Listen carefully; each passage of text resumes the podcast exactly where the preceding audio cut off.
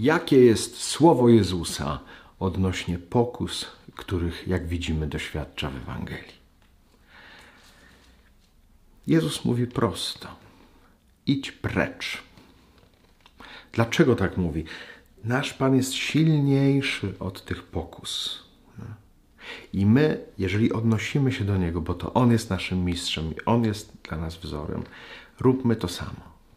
Jeżeli widzimy, że opanowują nas pokusy, pokusy to nie są jeszcze grzechy. Jezus nigdy nie zgrzeszył, ale był kuszony przez szatana. Jeżeli my jesteśmy kuszeni przez szatana właśnie do porządliwości oczu, porządliwości ciała czy pychy, nie? próżnej chwały, to zawsze możemy użyć tego słowa Jezusa Chrystusa. Nie we własnym imieniu, ale właśnie mocą tego, kto jest mocniejszy od wszystkich pokus. Czyli mogę powiedzieć w imię Jezusa Chrystusa idź precz, szatanie. To jest podstawowe narzędzie do walki z pokusami. I o tym nigdy nie zapominajmy.